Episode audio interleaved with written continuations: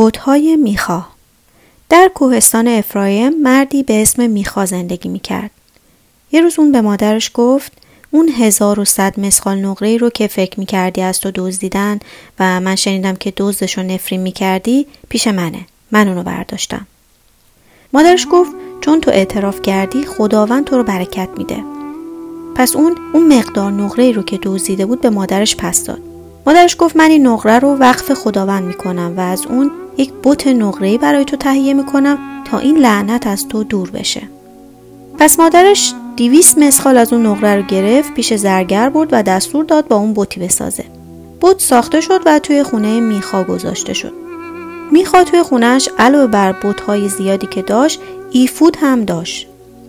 اون یکی از پسرانش رو برای کاهنی بتخانه خودش تعیین کرد. در اون زمان بنی اسرائیل پادشاهی نداشت و هر کس هر کاری که دلش می‌خواست انجام می‌داد. یک روز جوونی از قبیله لاوی که اهل بیت لحم یهودا بود شهر خودش رو ترک کرد تا جای مناسبی برای زندگی پیدا کنه. در طول سفر به خونه میخا در کوهستان افرایم رسید. میخا ازش پرسید اهل کجایی؟ اون گفت من از قبیله لاوی و اهل بیت لحم یهودا هستم و می‌خوام جای مناسبی برای سکونت پیدا کنم. میخوا گفت اگه بخوای می‌تونی پیش من بمونی و کاهن من باشی. سالیانه ده مسقال نقره یک دست لباس و خوراک به تو میدم. اون لاوی جوان موافقت کرد و پیش اون موند. میخوا اون رو مثل یکی از پسرانش می‌دونست و اون رو کاهن خودش تعیین کرد و اون جوان لاوی در منزل میخا زندگی کرد. میخا گفت حالا که از قبیله لاوی کاهنی برای خودم دارم می‌دونم که خداوند من رو برکت میده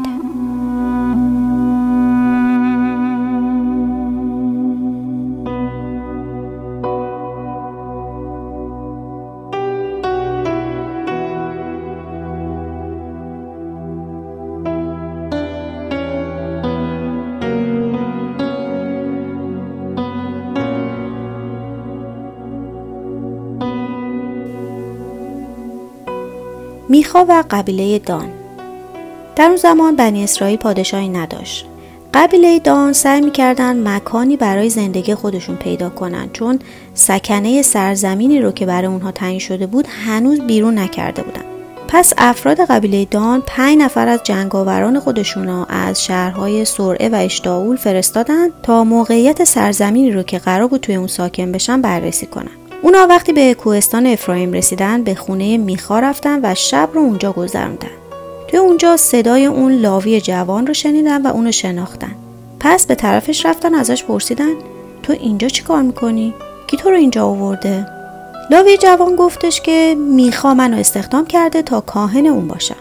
اونا گفتن حالا که اینطوره از خدا سوال کن و ببین آیا تو این مأموریت با موفق میشیم یا نه؟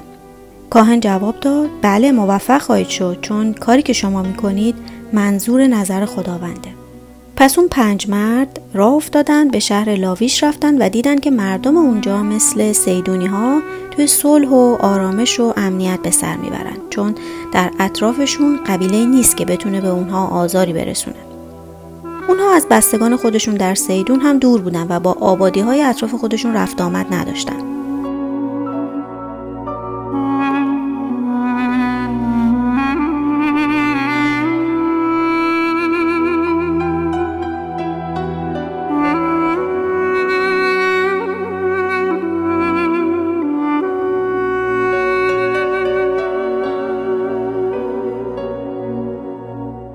وقتی اون پنج دلاور به سرعه و اشتاول پیش قبیله خودشون برگشتن مردم از اونها پرسیدن وضع اون سرزمین چطوره؟ اونا گفتن سرزمینی حاصل خیز و وسیع که نظیر اون تو دنیا پیدا نمیشه. مردمانش حتی آمادگی اونو ندارن که از خودشون دفاع کنن.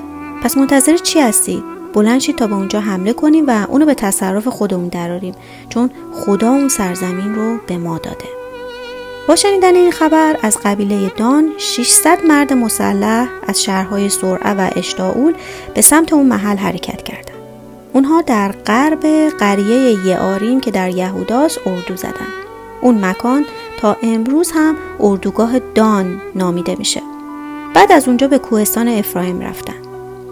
زمانی که از کنار خونه میخا میگذشتن اون پنج جنگاور به همراهان خودشون گفتن خونه اینجاه که توی اون ایفود و تعداد زیادی بوت وجود داره. خودتون می‌دونید چی کار باید بکنیم اون پنج نفر به خونه میخا رفتن و بقیه مردان مسلح بیرون خونه ایستادن. اونها با کاهن جوان سرگرم صحبت شدن. بعد در حالی که کاهن جوان بیرون در با مردان مسلح ایستاده بود اون پنج نفر وارد خونه شدن ایفود و بوتها رو برداشتن. کاهن جوان وقتی دید که بودخانه رو قارت می‌کنن فریاد زد چیکار می‌کنید اونا گفتن ساکت شو همراه ما بیا کاهن ما باش. بهتر نیست به جای اینکه توی این خونه کاهن باشی کاهن یک قبیله در اسرائیل بشی؟ کاهن جوان با شادی قبول کرد و ایفود و بوتا رو برداشت و همراه اونا رفت.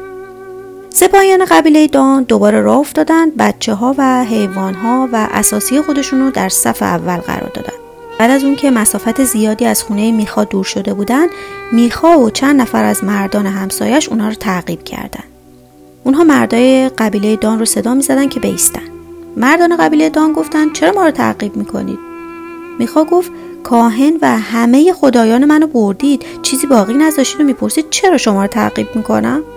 مردم قبیله دان گفتن ساکت باشید وگرنه ممکنه افراد ما عصبانی بشن و همه شما رو بکشن. پس مردان قبیله دان به راه خودشون ادامه دادن. میخوا که دید تعداد اونها زیاده و نمی‌تونه حریفشون بشه به خونه خودش برگشت. مردان قبیله دان با کاهن و بوتهای میخوا به شهر آروم و بیدفاع لایش رسیدن. اونها وارد شهر شدن تمام ساکنان اون رو کشتن و خود شهر رو به آتش کشیدن. هیچ کس نبود که به داد مردم اونجا برسه چون از سیدون بسیار دور بودن و با همسایه های خودشون هم روابطی نداشتن که موقع جنگ به اونها کمک کنه. شهر لایش نزدیک بیت رهوب واقع بود. مردم قبیله دان دوباره شهر رو بنا کردن توی اون ساکن شدن. اونها اسم جد خودشون دان پسر یعقوب رو روی اون شهر گذاشتن. اونها بوتها رو در جای مخصوصی قرار دادن یوناتان پسر جرشون و نوه موسا و پسرانش رو به عنوان کاهنان خودشون تعیین کردند. خانواده یوناتان تا زمانی که مردم به اسارت برده شدند خدمت کاهنی اونجا رو به عهده داشتند. در تمام مدتی که عبادتگاه مقدس در شیلوه قرار داشت قبیله دان همچنان بتهای میخا رو میپرستیدند.